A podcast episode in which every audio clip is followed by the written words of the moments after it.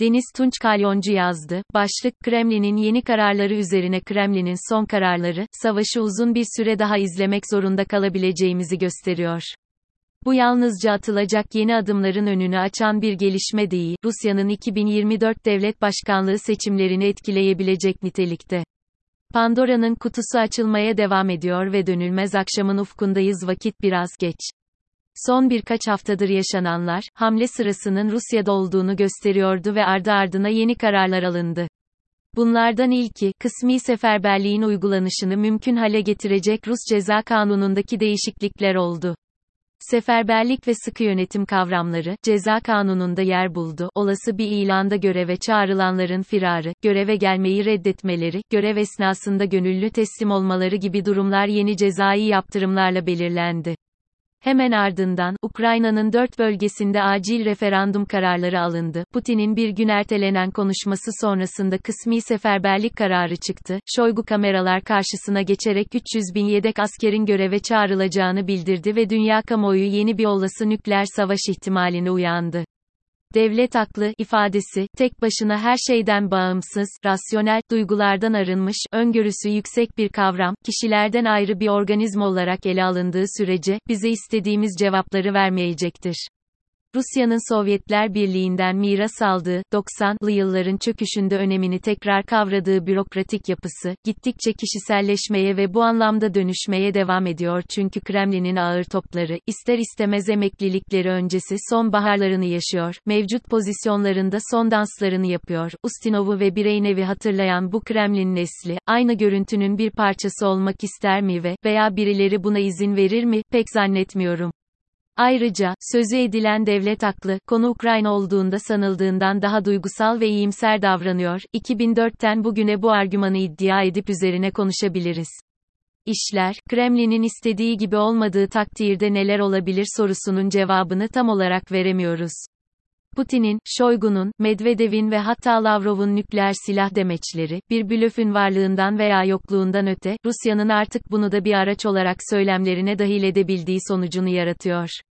Rusya'nın Şubat ayında adına özel operasyon dediği saldırı, yaşanan geri çekilmeler, istihbarat başarısızlığı, gelen yardımların silah, yabancı asker, danışman ve benzeri boyutu tartışmaya açık bir şekilde karşımızda duruyor. Rusya, Ukrayna'da bugün dört referandum düzenleyebilecek noktaya ulaştı. Bu görünüş kendi açısından bir başarı olarak da yazılabilir ancak belirsiz hedeflere sandığından çok daha büyük bir bedel ödemek durumunda kalıyor ve arkasında mutlaka bir belirsizliği yaratıyor. Rusya, referandum düzenlediği bölgelerde oblast mutlak kontrole sahip değil. Hatta, Zaporijya'da oblast'a adını veren Zaporijya'yı şu an için kontrol etmiyor. Bu yüzden Nisan ve Mayıs aylarında bölgedeki mevcut Rus yönetimleri, idari haritanın tamamlanmasının ardından referandum yapılabileceği yönünde açıklamalarda bulunuyordu. Referandum, mevcut kontrol edilen bölgelerde geçerli olsa bile Rusya mecburen idari haritaları tamamlamak isteyecektir. Çatışmanın artan boyutu, bu sebeple kaçınılmaz gözüküyor.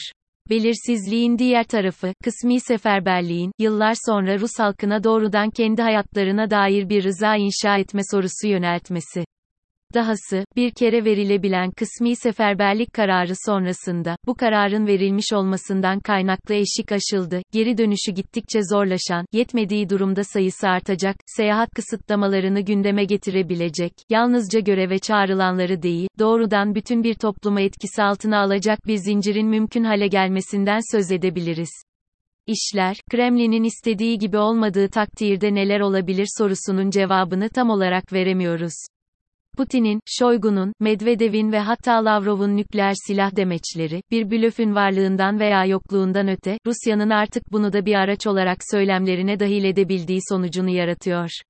Nükleer silah, ismi anılmaması gereken, bir nevi yasaklı bir söz, sinkaflı bir küfür iken, şimdi kolayca dillerden dökülüyor. 23 ila 27 Eylül'de yapılacak referandumlardan sonra, büyük ihtimalle bu bölgeler Rusya tarafından Rusya'nın toprağı sayılacak, bu gelişme, Rusya'nın nükleer doktriniyle elbette doğrudan bağlantılı. Nokta. Aslında şu an statüsü belirsiz bölgelere doktrini de ilgilendiren yeni bir statü sağlanacak. Ayrıca gelişmeler Rusya'nın olası ateşkes ve barış görüşmelerinin masasına vurduğu bir tekmeyi de andırıyor. Son iki gündür, Rusya'da protestolar ve destek mitingleri düzenleniyor.